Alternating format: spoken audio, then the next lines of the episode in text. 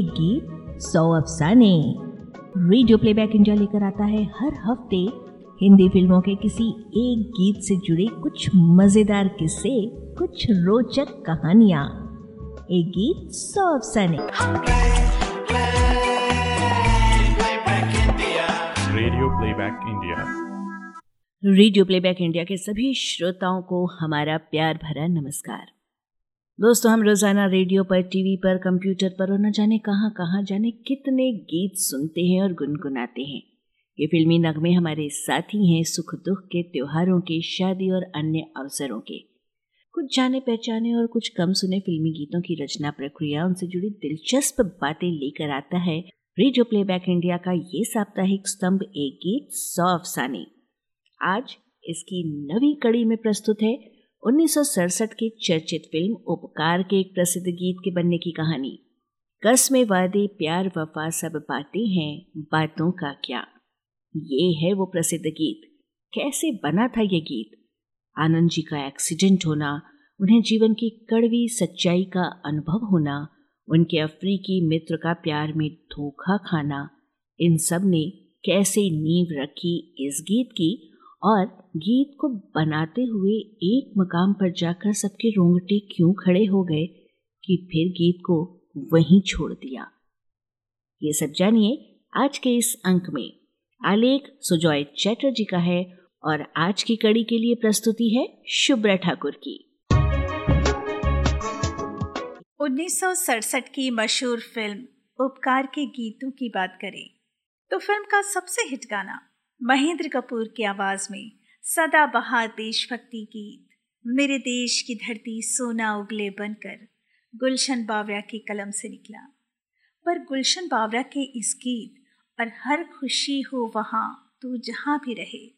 और फिर कमर जलालाबादी के लिखे, दीवानों से ये मत पूछो, दीवानों पे क्या गुजरी है कि अपार लोकप्रियता के बावजूद उपकार का एक गीत अगर चलना हो तो इंदिवर के लिखे और मन्ना डे के स्वर में प्राण पर फिल्माए गीत, कस्मे वादे प्यार वफा सब, बातें हैं, बातों का क्या, इस गीत को ही चुना जाएगा। चलिए, आज इसी गीत की बात करते हैं। उपकार के संगीतकार कल्याण जी आनंद जी के कल्याण जी भाई जब विविध भारती में जयमाला कार्यक्रम पेश करने आए थे, तब उन्होंने अपने सेंस ऑफ़ ह्यूमर को कायम रखते हुए फिल्मी गीतों को तीन भागों में बांटा था। होम्योपैथिक, एलोपैथिक और आयुर्वेदिक। होम्योपैथिक में वे गाने आते हैं, जिन्हें बनाते समय ये पता नहीं रहता कि गाना कैसा बनेगा। या तो बहुत अच्छा बनेगा, या फिर बहुत बेकार बनेगा। एलोपैथिक में वे गाने आते हैं, जो पहले पहले तो सुनने में बहुत अच्छे लगते हैं, पर समय के साथ साथ उनकी मधुरता कम होने लगती है। जिस तरह से एलोपैथिक दवाइयों के बाद रिएक्शन और साइड इफ़ेक्ट्स होते हैं, और आयुर्वेदिक गाने वो होते हैं जो पहले सुनने में उतने अच्छे नहीं लगते, पर धीरे धीरे उनकी मिठास बढ़ती चली जाती है। कल्याण जी भाई की नज़र में कस्में, वादे, प्यार, वफा सब बातें हैं, बातों का क्या?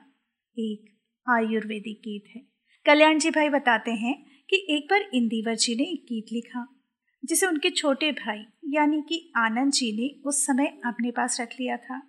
मनोज कुमार ने उस वक्त कहा था कि मैं इस गीत को अपने फ़िल्म में इस्तेमाल करूँगा। फ़िल्म उपकार में ऐसे ही एक गाने की सिचुएशन आ गई, जो प्राण साहब पर पिक्चराइज होना था। ये वो दौर था जब प्राण साहब फ़िल्म में कभी गीत नहीं गाया करते थे। उनके रोल बड़े सीरियस किस्म के होते थे। उपकार में पहली बार उन्होंने किसी गीत में अभिनय किया। कल्याण जी के अनुसार मन्ना डे साहब ने इतनी खूबसूरती के साथ गाया है कि लगता ही नहीं कि किसी ने प्लेबैक किया है। ऐसा लगता है जैसे प्राण साहब खुद गा रहे हैं। कल्याण जी भाई तो इस गीत की कहानी को बहुत ही संक्षिप्त में कहकर उस कार्यक्रम से चले गए। पर बाद में जब आनंद जी विविध भारती पर साक्षात्कार देने आए तब उन्होंने इस गीत के बारे में सविस्तार बताया। शुरू शुरू में इस गीत को किशोर कुमार से गवाने की सोच रहे थे।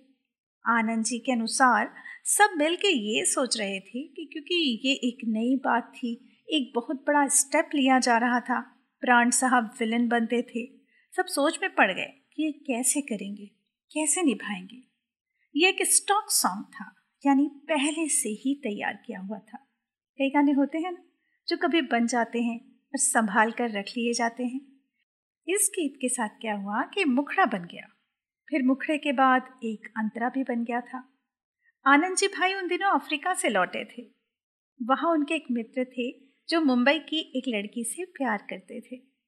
उन्होंने आनंद जी से कहा कि मुंबई लौटकर उस लड़की की खबर करें। मुंबई लौटने पर उन्हीं दिनों आनंद जी भाई की एक टांग टूट गई। यानी पाँव में फ्रैक्चर इस वजह से आनंद जी भाई बताते हैं कि उन दिनों वो थोड़ा फिलोसॉफिकल हो गए थे। एक्सीडेंट जब हुआ था, तब वे सोच रहे थे हॉस्पिटल में बैठे बैठे कि ना मैंने अपनी माँ को याद किया, ना पिता को याद किया। जब दर्द बढ़ा तो ईश्वर को मैंने यही कहा, सबको सुखी रखना और मेरी जान निकाल लेना। बाहर निकलने के बाद उन्हें ये लगा कि आदमी अपने दुख के सामने सबको भूल जाता है। न बीवी याद आएगी, न छोटे बच्चे। वे भी सब भूल गए थे।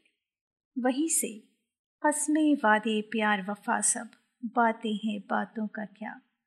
का ख्याल आया? तो दिमाग में एक ऐसी बात बैठ गई थी। अस्पताल से छूटने पर जब आनंद जी इंदिवर जी से मिले तो वो अफ्रीका वाले मित्र इंदिवर जी के भी दोस्त थे। रस्ते में आते जाते आनंद जी ने कहा कि इंदिवर जी, क्या यार, वो बेचारा दोस्त तो अभी भी उम्मीद कर रहा है कि बम्बई आऊँगा और शादी करूँगा। पर यहाँ तो लड़की ने शादी कर ली है, अब मैं उसको क्या कहूँगा? तो इंदिवर जी बोले, अरे, ये सब बातें हैं। सब कुछ सुनने के बाद इंदिवर जी बोले कि, ये एक अच्छा मुखड़ा बन सकता है।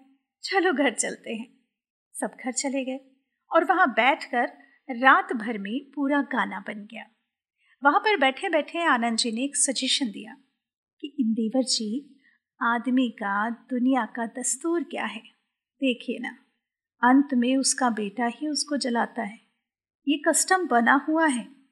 तो उन्होंने लिख दिया, तेरा अपना खून ही आखिर तुझको आग लगाएगा। ये लिखते ही इंदिवर जी आनंद जी से बोले, ये क्या कर दिया तुमने? अब मैं घर नहीं जाऊँगा सुबह तक। अब तो डर लगने लगा है मुझे। तो सारे लोग सारी रात बाहर बैठे रहे और दूसरी बातें करने लगे। ये गाना बहुत हैवी हो गया था तो गाना वहीं छूट गया। इसको यहाँ तक करके सबने छोड़ दिया था। जब उपकार में ऐसे गीत की बारी आई तो गाना तैयार था। मन्ना दा के स्वर में ये गीत एक अमर गीत बन गया। मास और क्लास दोनों ने इसे गले लगाया, आँखों में बिठाया। विविध भारती पर एक कार्यक्रम आता था, फेवरेट फाइव जिसमें फिल्मी दुनिया के कलाकार अपनी पसंद के पाँच गीत सुनवाते हैं। अनूप जलोटा और सुनिधि चौहान ने अपने पसंदीदा गीतों में इस गीत को शामिल किया। वैसे इस गीत के एक अंतरे में मन्ना दा से एक गलती हुई है, ऐसा कई लोगों का कहना है। अंतरे की पंक्ति है, आसमान में उड़ने वाले मिट्टी में मिल जाएँगे। इस पंक्ति को सुनते हुए ऐसा प्रतीत होता है, जैसे मन्नादा गा रहे हों, आसमाल में उड़ने वाले। यानी, आसमान शब्द, आसमाल सुनाई देता है। आप भी सुनिए और स्वयं अनुभव कीजिए। आज इस गीत को बने हुए चौवन साल हो गए हैं, पर समय का कोई असर नहीं हो पाया है। इस गीत के ऊपर। ज़िंदगी का जो फलसफा है, वो तो हमेशा, हर दौर में, हर युग में एक ही रहता है। ज़िंदगी की कड़वी सच्चाइयों को सीधे सच्चे बोलों में कहने की वजह से ही शायद इस गीत का मनुष्य मन पर इतना गहरा असर हुआ है कि आज भी इस गीत को सुनते हुए रोंगटे खड़े हो जाते हैं। आसमान में उड़ने वाले मिट्टी में मिल जाएँगे। पर यह गीत फ़िल्म संगीत के आसमान पर एक नक्षत्र बनकर हमेशा हमेशा चमकता रहेगा। आज बस इतना ही। आज के इस अंक का आलेख तैयार किया सुजॉय चटर्जी ने। इस स्तंभ की संचालक संज्ञा टंडन के साथ मुझे, यानी शुभ्रा ठाकुर को इजाज़त दीजिए। नमस्कार। एक गीत सौ अफसाने रेडियो प्लेबैक इंडिया